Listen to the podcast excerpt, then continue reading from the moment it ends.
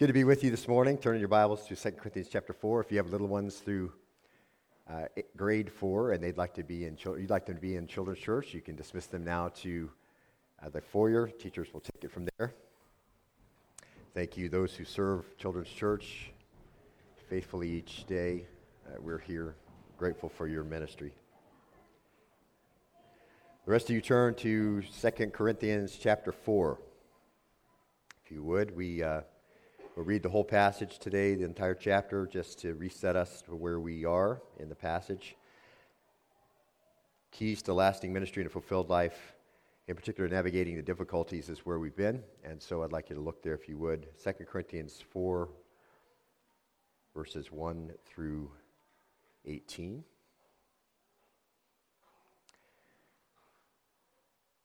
Therefore, since we have this ministry, as we received mercy, we do not lose heart. Verse 2. But we have renounced the things hidden because of shame, not walking in craftiness or adulterating the word of God, but by the manifestation of truth, commending ourselves to every man's conscience in the sight of God. Verse 3. And even if our gospel is veiled, it's veiled to those who are perishing, in whose case the God of this world has blinded the minds of the unbelieving so that they might not see the light of the gospel of the glory of Christ, who is the image of God. Verse 5 For we do not preach ourselves, but Christ Jesus as Lord, and ourselves as your bondservants for Jesus' sake. Verse 6 For God, who said, Light sh- shall shine out of darkness, is the one who has shown in our hearts to give the light of the knowledge of the glory of God in the face of Christ. Verse 7 But we have this treasure in earthen vessels, so that the surpassing greatness of the power will be of God and not from ourselves. Verse 8, we are afflicted in every way, but not crushed, perplexed, but not despairing. Verse 9, persecuted, but not forsaken, struck down, but not destroyed. Verse 10, always carrying about in the body of the, the dying of Jesus, so that the life of Jesus also may be manifested in our body. Verse 11. For we who live are constantly being delivered over to death for Jesus' sake, so that the life of Jesus also may be manifested in our mortal flesh. So death works in us, but life in you. Verse 13, but having the same spirit of faith according to what is written, I believed, therefore I spoke. We also believe, therefore we also speak. Knowing, verse 14, that he who raised the Lord Jesus will raise us also with Jesus and will present us with you. Verse 15, for all things are for your sakes, so that the grace which is spreading to more and more people may cause the giving of thanks to abound to the glory of God. Verse 16. Therefore, we do not lose heart. But though our outer man is decaying, yet our inner man is being renewed day by day. Verse 17 For momentary light affliction is producing for us an eternal weight of glory, far beyond all comparison. Verse 18 While we look not at the things which are seen, but things which are not seen. For the things which are seen are temporal, but the things which are not seen are eternal. Over the last several weeks, we have been looking at this chapter, this section of Paul's letter that has to do with lasting ministry. Uh, last week, we began to look at the keys Paul gives us from his own life that have to do with navigating difficult times. Paul says in verse 11, he says, For we who live are constantly being delivered over to death for Jesus' sake, so that the life of Jesus also may be manifested in our mortal flesh. So death works in us, but life in you. And some of those times, those difficult times, are very difficult indeed. David Barrett, researcher, uh, the late researcher, puts the number of Christians martyred since the time of Jesus at 70 million. Get your mind around that. It puts the number of Christians systematically exterminated by Nazi Germany at a million, while the number of Orthodox Christians and others murdered in Russia between 1917 and 1950 at 15 million. In China, at least 200,000 Christians and foreigners were killed in the Boxer Rebellion of 1898 to 1900. Another 700,000 were killed in Communist China between 1950 and 1980. The number of Catholics killed in Mexico from the late 1800s to 1930 is estimated at 107,000, while 300,000 Christians are believed to have been killed under Idi Amin in Uganda between 1971 and 1979. Estimates of the number of Christians killed annually for their faith today differ massively depending on who you look at, but Todd Johnson at the Center for Global, a Study of Global Christianity puts the number of Christians martyred annually at 100,000. Elisabeth Elliot, a name you probably remember, she passed away in 2015 at the age of 89, whose husband was killed at the hands of the Auca Indians he was trying to reach, lists six scriptural answers she's found that answer the question why before it can be dwelt on by those who are suffering persecution in difficult times. I'd like to show you a few of those just as we enter our time together, chapter 11, uh, chapter, uh, verse 11 and on. 1 Peter 4:12 is one of those places, and you can have a takeaway there in your notes if you're interested. If you are interested in preparing yourself for difficult times, or perhaps you're going through them, I hope this is an encouragement to you. 1 Peter 4:12 says, "Beloved, do not be surprised at the fiery ordeal among you which comes upon you for your testing, as though some strange thing were happening to you. But to the degree that you share the sufferings of Christ, keep on rejoicing, so that also at the revelation of his glory you may rejoice with exultation." And really, I think Elisabeth wants people to understand, you know, it's not a strange thing that we should have difficult times, so we shouldn't be surprised at it. I think that's the main takeaway. We shouldn't be surprised that difficult times come on you as if somehow Christianity was supposed to uh, um, place a barrier around and insulate you from difficult times, particularly when we share in the sufferings of Jesus. And when the world picks up with you where they left off with Jesus, you can really bank on some vindication. In other words, someday when Jesus is shown to be who he really is, that's at the revelation of Jesus, your rejoicing will know no bounds. You rejoice now in hope that someday your rejoicing will know no bounds. And so it's a marvelous verse that she has. Uh, Elliot also relied on Romans 5 3, which we looked at last week. And not only this, but we also exult in our tribulation, knowing that tribulation brings about perseverance, and perseverance, proven character, and proven character, hope. And we saw that word persevere, uh, tribulation is that pressing pressure. She understood and accepted that the Lord was up to something in her life. And if nothing else, when we're going through difficult times, you can be sure as the Lord is up to something in your life, when you're struggling with something, when something is, seems too hard, but something is un, uh, there's a question that you don't have answered, you know the Lord is up to something. 2 Corinthians 12 9 is another one that she, she mentions to people. She, um, it's, a look, it's a passage we'll look at in the course of our study. Verse 9 says, And he has said, and he has said to me, Great, my grace is sufficient for you for power is perfected in weakness. Most gladly, therefore, I will rather boast about my weaknesses so that the power of Christ may dwell in me.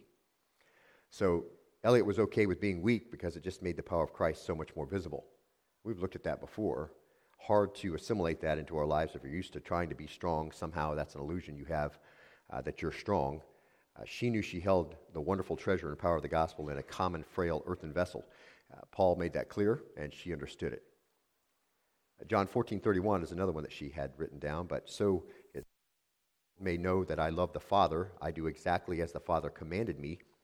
And Elliot understood Jesus' statement here as he approached his suffering. She wanted the world to know that she would go through whatever the Lord had ordained for her to go through because salvation and obedience are inextricably linked. Did you catch that? Mark that, beloved. Salvation and obedience are inextricably linked. In fact, they're used interchangeably a number of times. I've shown you that in parallel many, many times. But she, so she was willing, and that's what Jesus' answer to uh, his disciples was. Why would you go through this? Why would you have to do this? May it never be that you be sacrificed. May it never be that you be crucified. He says, Listen, I want the world to know that I love my Father, so I do exactly as the Father commanded me. And so Elliot just said, You know, this is the way, if nothing else, just be obedient. Whatever the Lord has to go, you to go through, this is what He has you to go through. She also encouraged herself and others from Romans 8 17, which says, And if children, heirs also, heirs of God, and fellow heirs with Christ, if we indeed, if indeed we suffer with him, so that we may be we may also be glorified with him. In other words, we've been adopted into our heavenly family. We are fellow heirs with Jesus. And then uh, she understood that by way of that family relationship, your family relationship, mine, with Jesus himself, we'll be given opportunity to suffer with Jesus so we can be glorified with him. So it's a very simple connection there by the, by the family connection you have to the Lord and to Jesus. There's going to be trouble. And in light of our adoption and the benefits of our position, it seems a very small thing to have hardship on Christ's account. It feels really unseemly that uh, we should be rewarded at all, considering that it's the Holy Spirit's work in us accomplishing anything good. And yet, this is just another revelation of God's goodness and His graciousness, and that uh, He allows us to be co heirs with Christ, share in Christ's sufferings, and then to bless us and glorify us for going through difficult times that He carries us through. But this is part of His nature. And that was an encouragement to Elliot. Finally, Colossians 1.24 Paul says, Now I rejoice in my sufferings for your sake, and in my flesh I do share on behalf of his body, which is the church, in filling up what is lacking in Christ's affliction. And again, Elisabeth Elliot knew what the Apostle Paul was saying. You know, the church represents the physical body of Jesus, and the unbelieving world just picks up with the church where it had to leave off with Christ. That's the whole idea. In other words, he's seated at the right hand of the Father, and the world can no longer kill him. He's alive forevermore. And someday, every true believer will be caught away with the church, and the world will no longer be able to fill up the sufferings of Christ on us. But until then, until then, uh, Paul says, rejoice.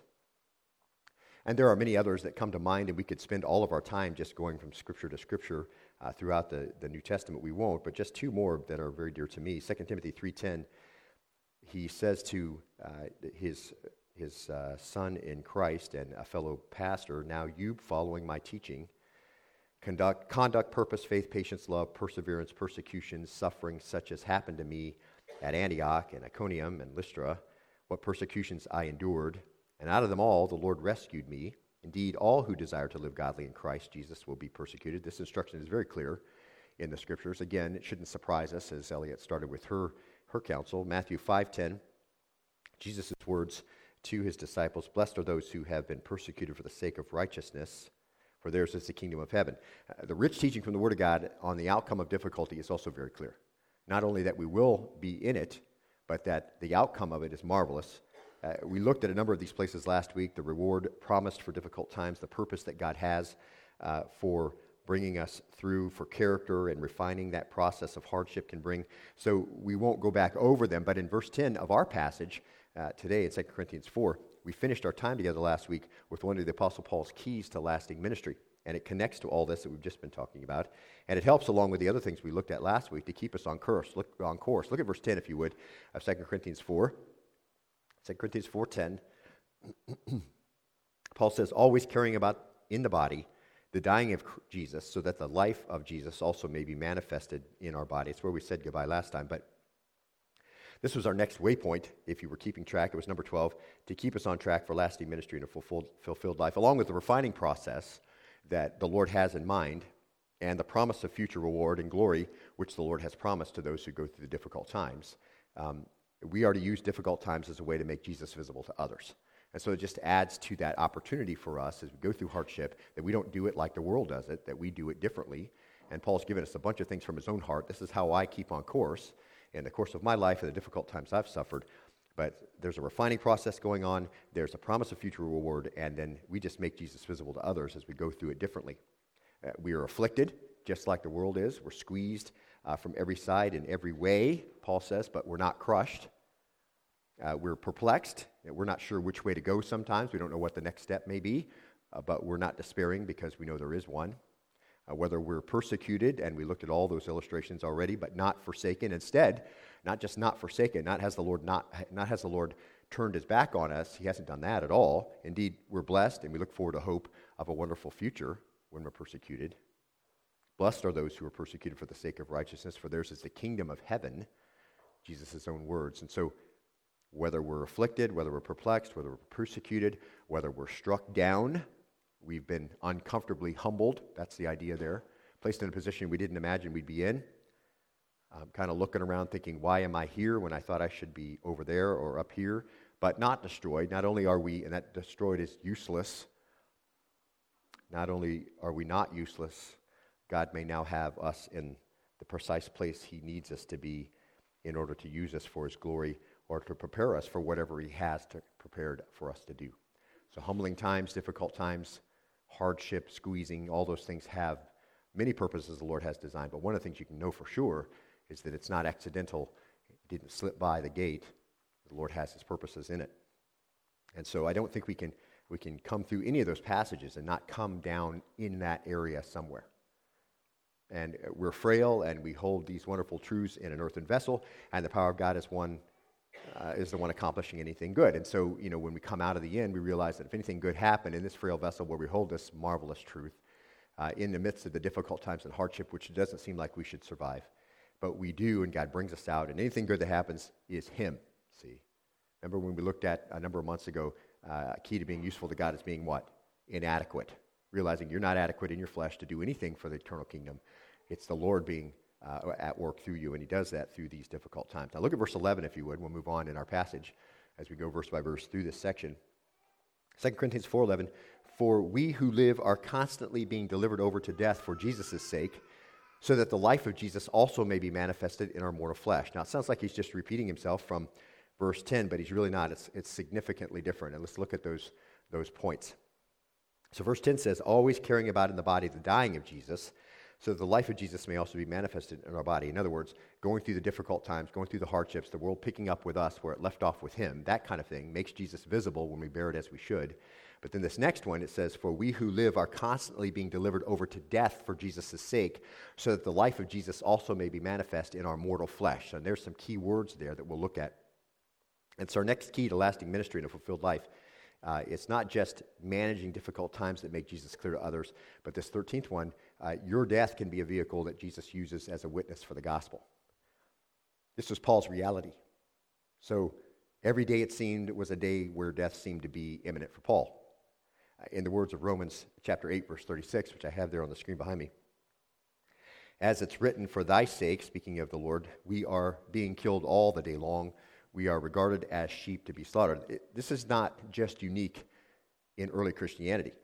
Hundreds of thousands of believers each day could make the statement that we see in 2 Corinthians 4:11, we who live are constantly being delivered over to death for Jesus' sake, so that the life of Jesus also may be manifested in our mortal flesh. Uh, thousands and hundreds of thousands, see. Believers from North Korea, Afghanistan, Somalia, Libya, Pakistan, and Sudan. That's the top six most dangerous places to live in the world. So to be a believer and live there puts you in the most danger. Perhaps you heard that on February 1st, Pastor Toon New, a missionary with Gospel for Asia in uh, Myanmar's uh, Rakhine province, had been kidnapped on January 19th. He was killed by his captors. It was just a couple of days ago. This is the country of Burma, the same one where Adoniram Judson ministered. Uh, Myanmar's uh, Rakhine state is a place where there's open conflict. You've seen it on the news over and over again. What you have there is you have Buddhists who make up the majority, and an ethnic minority of Muslims called the Rohingya.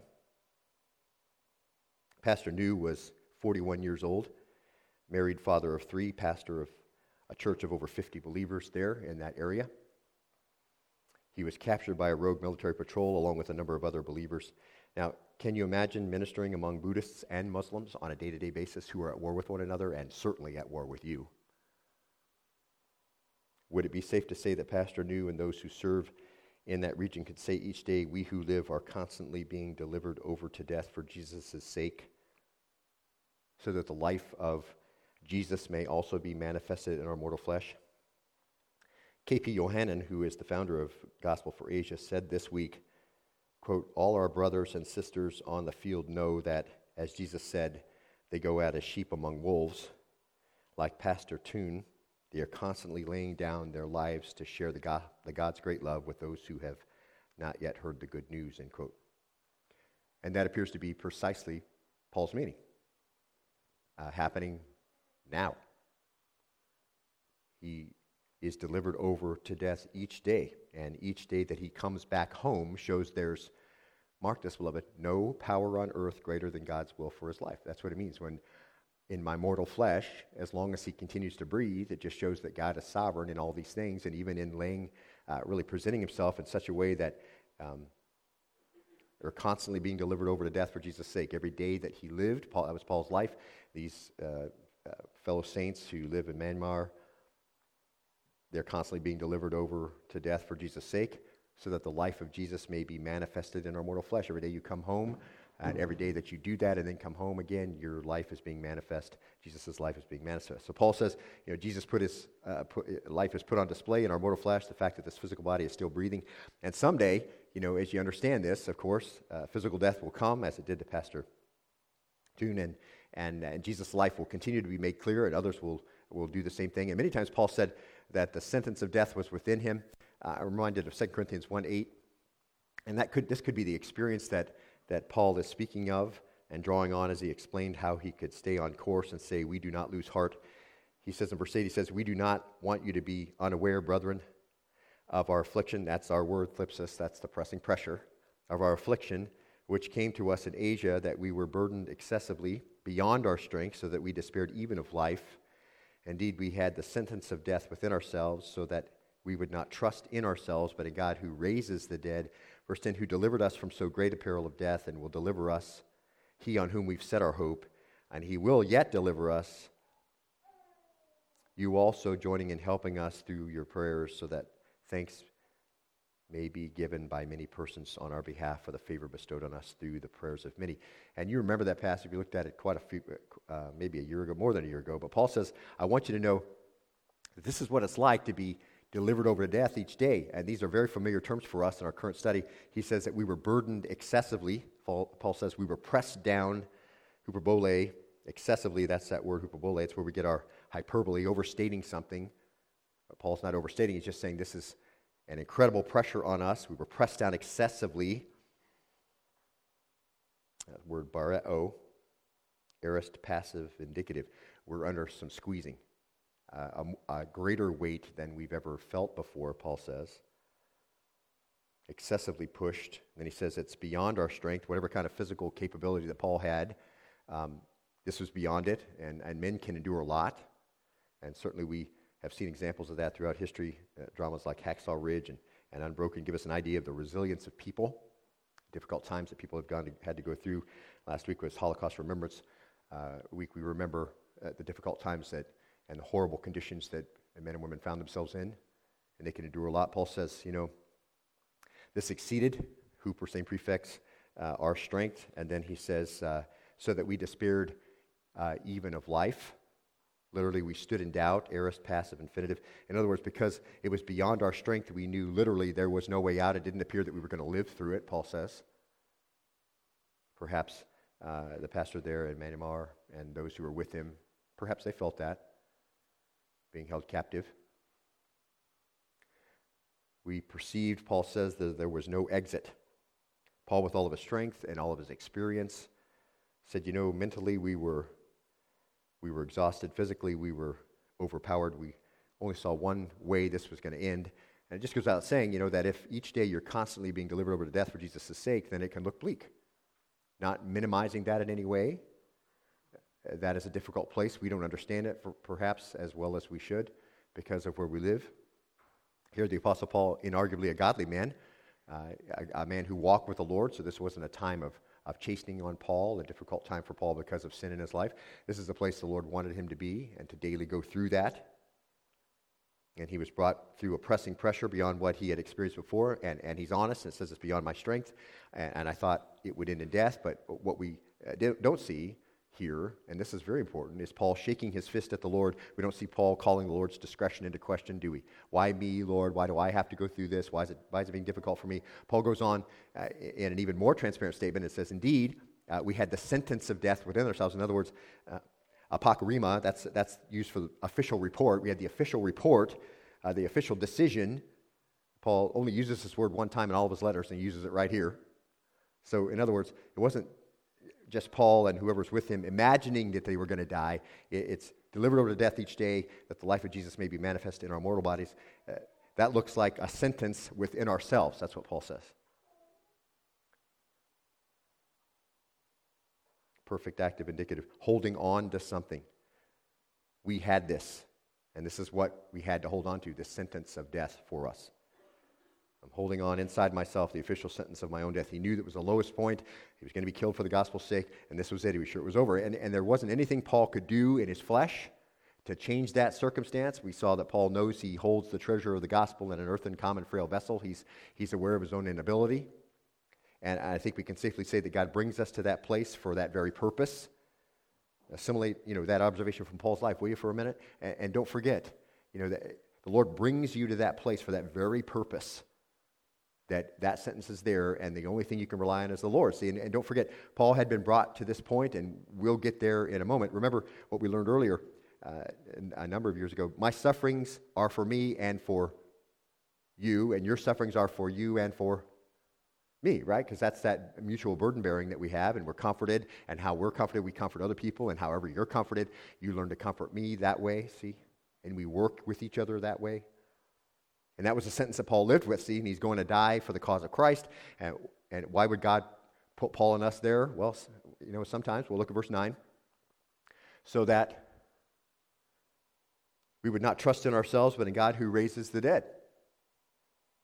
And that first part is such a simple but profound statement, or in our current passage, so that the life of Jesus also may be manifested in our mortal flesh.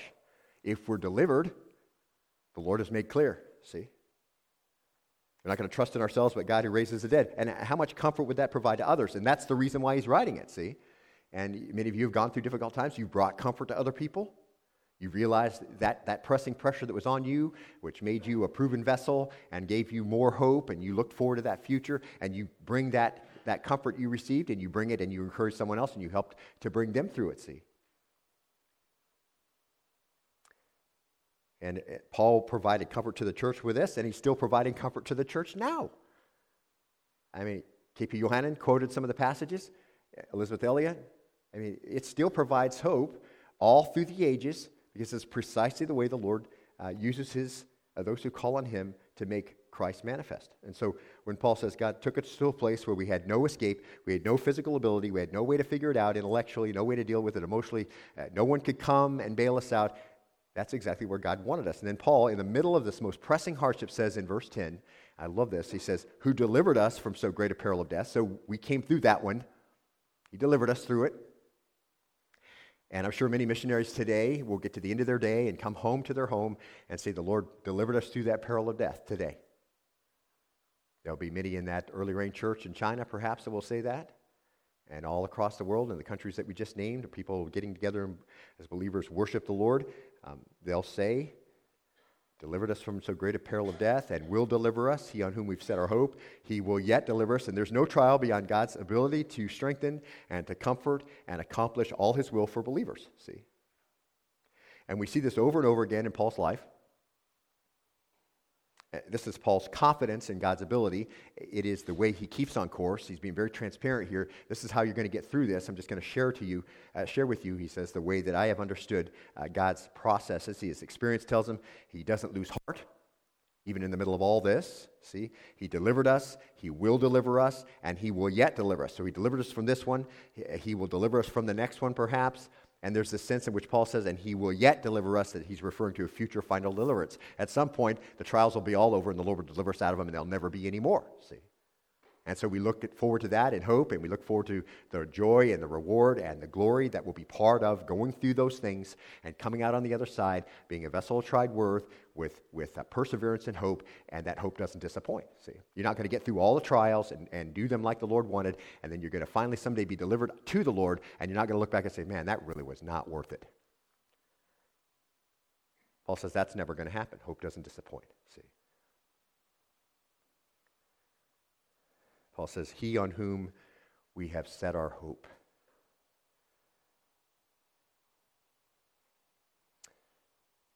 And endurance, proven character, proven character, hope, the traits God wants from those who are His.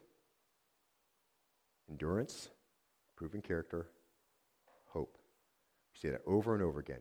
He wants those character traits in the lives of those who belong to Him. Endurance. How do we, how do we increase endurance? All you athletes, you know how this works, right? Pushing yourself beyond your limit over and over again, finding out where the line is, and continue to pushing the line. What's endurance look like in the scriptural in the spiritual realm? The Lord taking us through difficult times, and we trust Him through it. We don't impugn His character. We're not looking at Him and shaking our fist and saying, "Why me again?"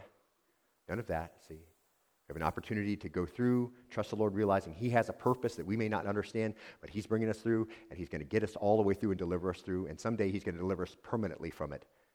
But in the meantime, what's He want? Endurance. And through endurance comes proven character, a vessel of tried worth. So he, you're, you're the type of vessel that He can use, and that produces hope. Paul says, We have set our hope on Him. And guess what, believer? That is exactly what he wants both now and in eternity. Mark that. We have set our hope on him. He wants that in your life. That is that final outcome, that hope thing. He wants that now and for all eternity. Is that where you've set your hope? We've set our hope on Him. He doesn't want us to trust in ourselves. And when we're in those points, we're a people of proven worth. And then finally, he says in verse 11, you also joining in helping us through your prayers so that thanks may be given by many persons on our behalf for the favor bestowed on us through the prayers of many. And I could have stopped before because our illustration really is over there. But what's that mean? Well, Paul was delivered over to death, and it resulted in making Jesus very apparent and many were able to give thanks to God for their salvation as a result of that. And I think that's an important point that we don't want to miss as we move back to our, our passage. And just as a footnote before we go back to 2 Corinthians 4, there is an important point of watch care here among believers that's called uh, into play.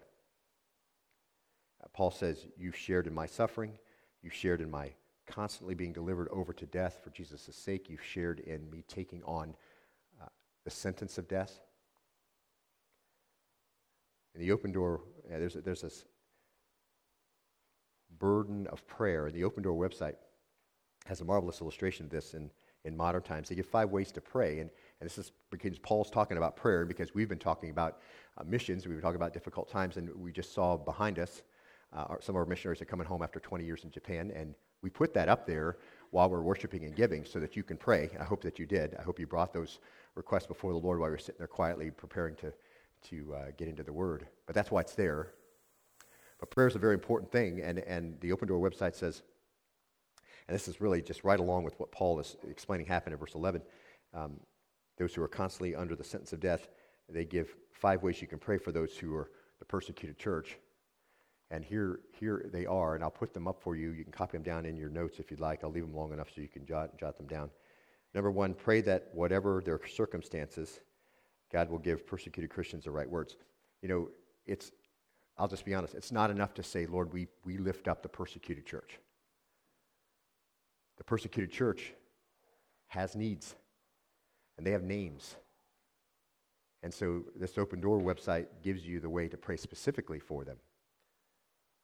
In Ephesians 5, uh, 6, 19, and 20, Paul asks fellow believers to pray also for me that whenever I open my mouth, words may be given me so that I will fearlessly make known the mystery of the gospel.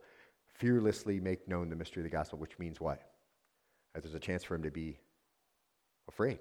And the fear of man brings a, a snare. So as long as you're worried about what people are going to say and what people think about you, you're going to have a very difficult time sharing your faith. And if you boil it right on down, every time you get that opportunity, that perhaps makes a big play, doesn't it? The fear of man brings a snare when you uh, get an opportunity to speak on Christ's behalf and you don't because you're worried about somebody what somebody's going to say, Paul says, "Listen, pray for me that that whenever I open my mouth, words may be given to me so that I will fearlessly make known the mystery of the gospel for which I am an ambassador in chains. Pray that I may declare it fearlessly as I should."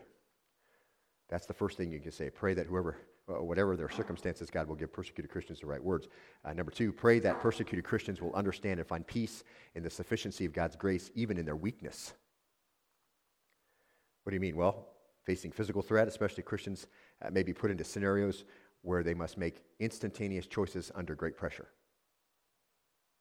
We don't live in a country that's like that, but if, if people stormed in and put the gun to your head and said, um, Are you a believer? What would you say? See, it's hard, it's, hard to, it's hard to make that announcement right now, isn't it? Because you don't know the fear that that would cast and all the things that the ripple effect of you being taken away would be for your family. So realize that persecuted Christians are put in that situation on a regular basis. How does that impact you? See? Well, we can pray that persecuted Christians will understand and find peace in God's sufficiency, even in their weakness, because they have to make decisions and instantaneously, see, under great pressure. So we pray for the persecuted church to understand the promises of 2 Corinthians 12 9, which says, My grace is sufficient for you, for my power is made perfect in weakness. Therefore, I boast all the more gladly of my weaknesses so the power of Christ may rest on me. We've said that over and over. I'm looking forward to really breaking that down when we get there. But we can pray that way, see. Number three, Open Door website says, pray that Christians facing hardship will draw from a source of power larger than themselves.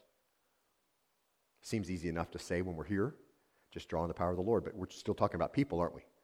Still talking about individuals made of flesh, weak, frail, earthen vessels Still has to work through, well, it's the power of the Holy Spirit, yes.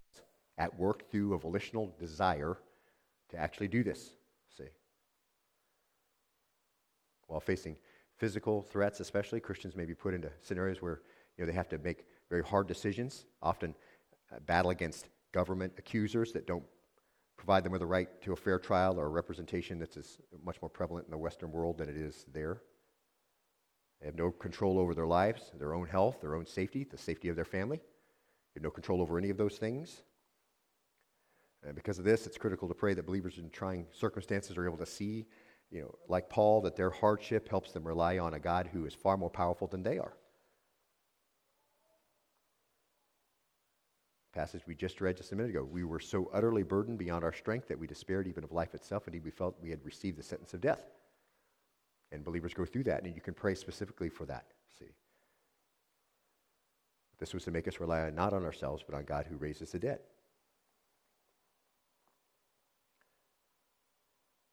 Next one, pray that persecuted Christians would serve God, uh, would, would sense, rather, God's presence in their hardship,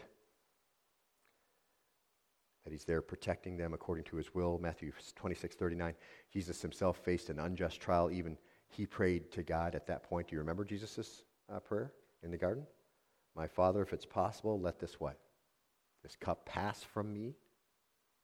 It's not wrong to pray, Lord, help me not to have to go through this difficult trial. But then what did Jesus say? Even so, what? Thy will be done, right?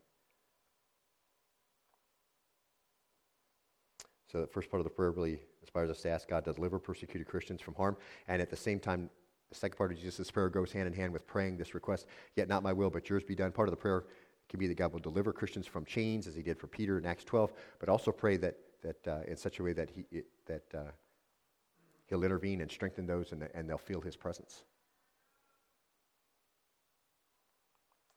Pray their witness would inspire those who seek to harm them.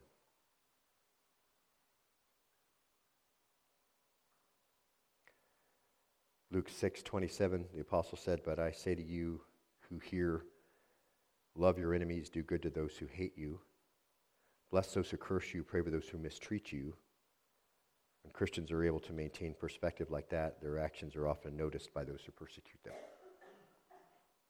In the case of Paul and Silas in Acts 16:25, their behavior as they were praying and singing praise in the face of hardship, they were observed by their jailers and other prisoners in acting out of faith despite their circumstances. And so we can pray that persecuted believers have that kind of resolve.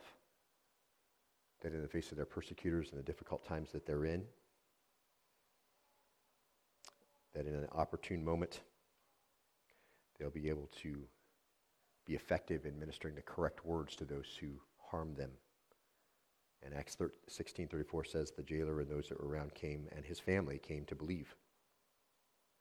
So there's this prayer burden uh, that's on us for those who are in difficult times. We have opportunity right now for those who are in our midst to pray and bear burdens of one another in prayer other burdens. Bear one another's burdens and thereby fulfill the law of Christ, Galatians 6 2 says.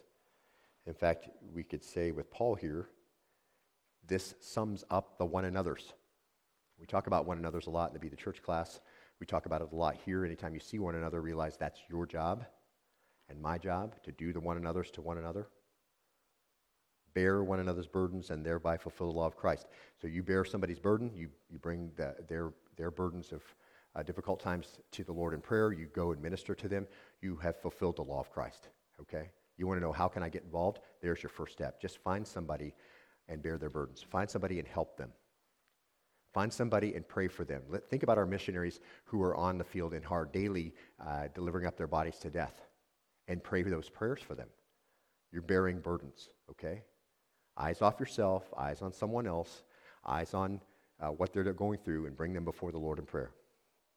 And share in their sufferings and share in their difficult times and bring them before the Father and prayer because that place is human impotence at the feet of, of, the sovereignty of God, and they're praying for God's purposes to be done. They're praying for endurance. They're pray, praying for proven character, and they're praying that Jesus will be made clear in difficult times. You know, pray those prayers. Things that we're learning, you can pray that for them.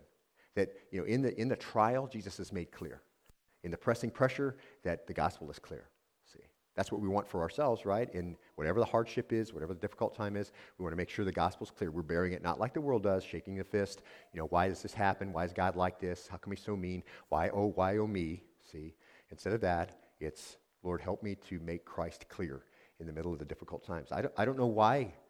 I don't know why they're here, okay? I'm not sure why the, they took on the nature that they did in your life or in mine, see? It's impossible for us to know why they took on a certain character, why it was physical, or why it was financial, or why it was, why it was um, a hardship with another person, why it was disappointment, wh- whatever it was. See, I don't, I don't know why it took on that nature. All I know is that we have some purpose in it, and that is to make the gospel clear. See, Jesus manifest in our difficult times, and then to come through perseverance, endurance, proven character. See, proven character, hope. And catch this as a footnote. And, and all of that, see, no one's calling on the Lord's motives. No one's calling on the methods in question. No one's impugning the Lord's character. No one's saying all these things are against me and you, see. Paul just says God's going to do what he's going to do, but he's going to do it in concert with your prayers, see. This is an important ministry of prayer for one another that needs to happen in the church, the whole body of Christ, worldwide, see. Now you know about this church in Myanmar. You you can be praying for them in the way we just talked about. Now look at verse 12 of our passage, 2 Corinthians 4.12. We're going to get back to this section, then we'll close up in just a minute.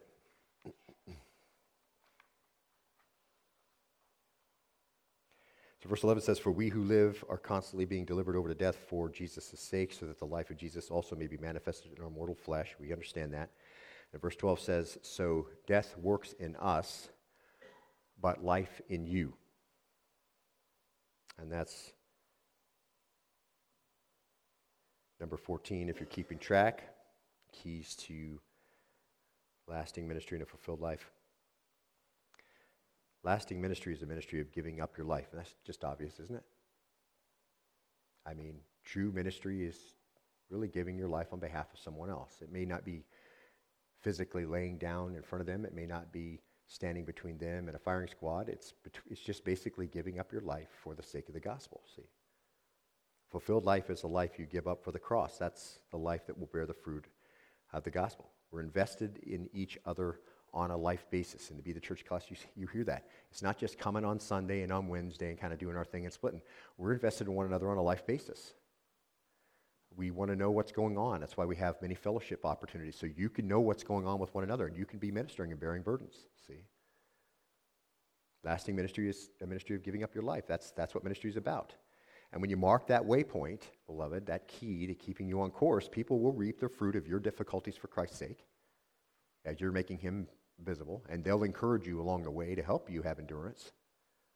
And people will reap the fruit of your hardship for the gospel, and people will reap the fruit even of your death whatever, whenever that occurs, they'll reap the fruit of a life invested for eternity. See?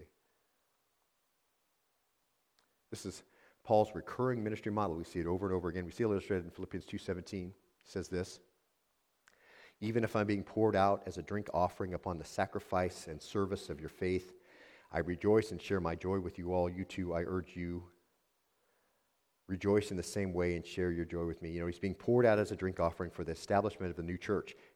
And beloved, he was overjoyed to do it. He, his, his investment was a life investment.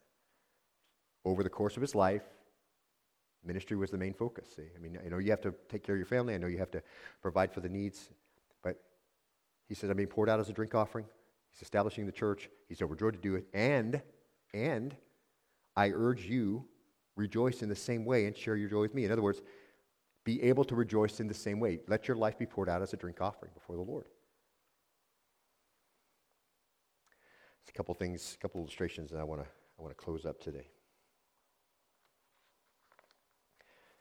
We started this morning speaking about Elisabeth Elliot. Many of you are familiar with her, perhaps some are not. She was the wife of one of the five missionaries who, on January 8, 1956, they landed on a small beach on the Curaray River in the jungles of Ecuador. Their names were Nate Saint, Ed McCully, Pete Fleming, Jim Elliot, and Roger Youderian. This was their second contact with these Indians.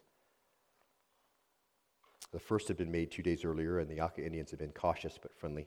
This time, however, the Aucas attacked the missionaries without warning.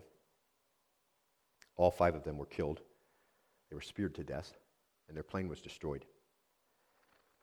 News of the slayings shocked the world, but it caused Christians to earnestly pray and, uh, for the needy tribe and for the other missionaries who now took up the task of reaching them.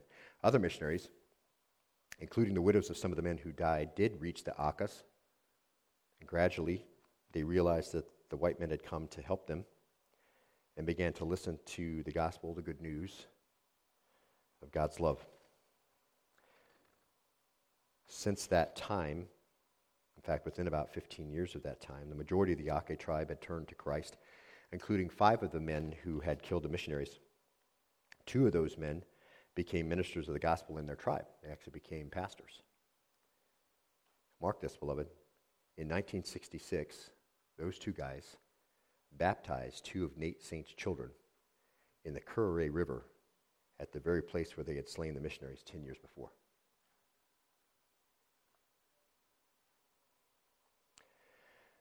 And I ask you this do you think that Nate Saint and Ed McCully and Pete Fleming and Jim Elliot and Roger Youderian could say with Paul, Death works in me, but life in you? To the Auca Indians? I would say so, wouldn't you? Seven years before his death on the banks of the Curaray River, Jim Elliot penned these words while he was still in the United States in his journal. He is no fool who gives what he cannot keep to gain what he cannot lose. He'd already decided that that was going to be his life, that his life was going to be poured out for the gospel. He didn't know, of course, and probably wouldn't have chosen to be speared to death on the banks of the Curaray River in 1956, but that's where the Lord had brought him. That's what happened. But death worked in him. But what worked in the Auca Indians? Life. See? You may not know, though, about 13 years before the martyrdom of Jim Elliot and his friends by the Auca Indians in Ecuador, five members of New Tribes Mission, now Ethnos 360, laid down their lives while trying to reach the Ayore tribe of Bolivia. These men were Cecil Dye, Bob Dye, Dave Bacon, George Hosback, and Eldon Hunter. You may not know this story because the world was caught up in World War II, and so those men's sacrifices didn't gain much attention from men, but they had heaven's attention. The book, God Planted Five Seeds, written by Jean Dye, is a book you should read. She's a widow of one of the five martyrs. Not only tells the story of their deaths, it tells the story of how death worked in those men but life works in the Ayore people. The book tells about how one of the tribesmen who had participated in the death of the missionaries had come to faith. And in the tribe, he learned of a meeting in a Bolivian town, and he begged Jean and the others for an opportunity to go and speak at the meeting. The book documents the words he said. Quote, Here I am, he began in understandable Spanish a barbaro that has come from the jungles to tell you people who are civilized about Jesus Christ, God's word is written in your language so that you can clearly understand it. And yet, you don't receive it. We haven't known the gospel very long, yet what I do know, I want to share with you of this wonderful truth. And then in a few sentences, this young man, Akari, urged them to believe that Christ died to save them from their sins. And Jean writes this in the book, quote, You could have heard a pin drop in the audience. A Bolivian woman sat there that afternoon and cried, and in the evening she brought others out to the meeting that had been scheduled and asked if Akari would tell it again. Quote, I want these people to hear the most amazing story I've ever heard, she explained. So death works in us, life in you. Really sums up what it looks like to do ministry. Death, thanatos, separation of soul and body, energetai, present, tense, middle voice, indicative mood. By doing what I'm doing, Paul says I'm actively participating in my physical demise. I mean, over the course of time, my life will expire, perhaps early, perhaps late. Paul says, This is my reality. I'm more than okay with it because of the result. What is it? Life. The result is life.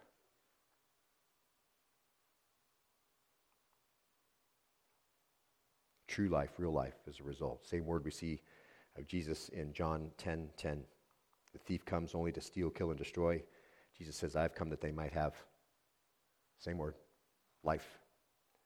And have it abundantly. The sacrifices of lasting ministry have their fruit life. And that life is a life beyond measure. That's what it means abundantly, beyond measure, beyond counting the cost. See?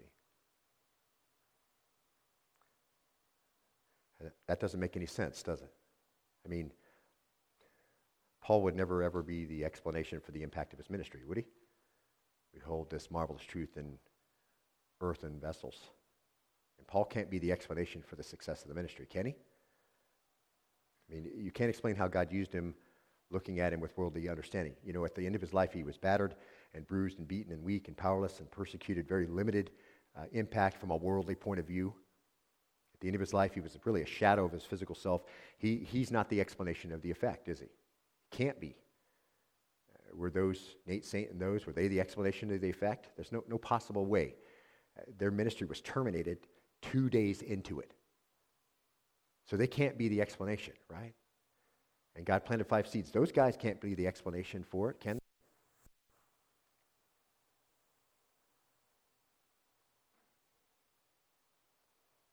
can't explain how God used them looking at them with a worldly understanding. The only thing that makes sense is, is that God's at work through this common vessel, constantly being delivered over to death for Jesus' sake, so that the life of Jesus may also be manifested in our mortal flesh. So death works in us, but life in you. Paul says, It's my heart. This is how it's going to work. All those who name the name of Christ will suffer for his sake. Difficult times will come to purify you, to provide perseverance for you, improving character, improving character hope. So he can have you right where he wants you.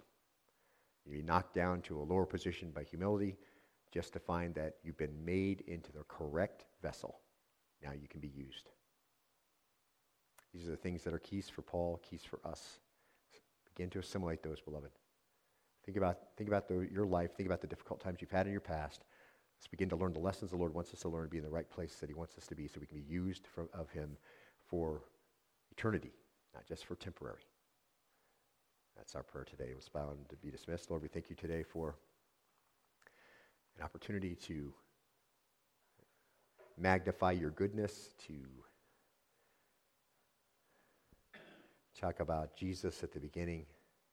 If all of you is all I need, take everything. That's our prayer. Change me like only you can. Father, we see the Apostle Paul. He's asked us to follow in his life and his ministry, follow him as he follows Christ. We see the difficult times come. We don't desire them. We pray that we can be delivered uh, around them or through them. Undoubtedly, though, eh, maybe even this week we've had hardship and disappointment, been let down. Perhaps things didn't be, weren't accomplished as we thought they were, would be accomplished as we thought they would be. Perhaps uh, we've been uh, discovered we have a health issue, perhaps a financial issue. We're not sure what's going to happen. We don't know where to put our foot next, but we do know that you have the plan. And so, Lord, I pray that you'll begin to, in our own heart, purify us by your word. Help us to understand these things. That we might stand in that wonderful throng sometime in the future of all those who've gone before and we won't have to be ashamed because we learned the lessons that you wanted us to learn. And in our wonderful nation established on the principles of your word, we have opportunity to be very effective in ministry, both here and overseas. We are glad that you've put us here, no doubt. We're, uh, we're glad for the opportunity. Help us to be salt and light where we are, not afraid of men that brings a snare, not afraid of the pur- purifying of character that comes through hardship, but instead looking forward to being a vessel of tried worth, useful for you as we give our lives away for the ministry. Thank you for the jobs you provided for us, opportunities to, to take care of our families. We're grateful for all those things, and we give you praise. They are from you. Uh, the fact that we're comfortable, those things can uh, are all part of uh, our praise to you. You certainly told Timothy in 2 Timothy, you know, let those who are rich in this world be thankful and be generous and ready to share. There's no, there's no indictment on having things, just a guide on how to use them. So we thank you, Father, that you give us everything we need to be perfected, that you provided an opportunity for us to be sanctified through your word. Help us to know what it says, know what it means by what it says, and then apply it. We pray this in the name of your son, Jesus, and all God's people said, Amen.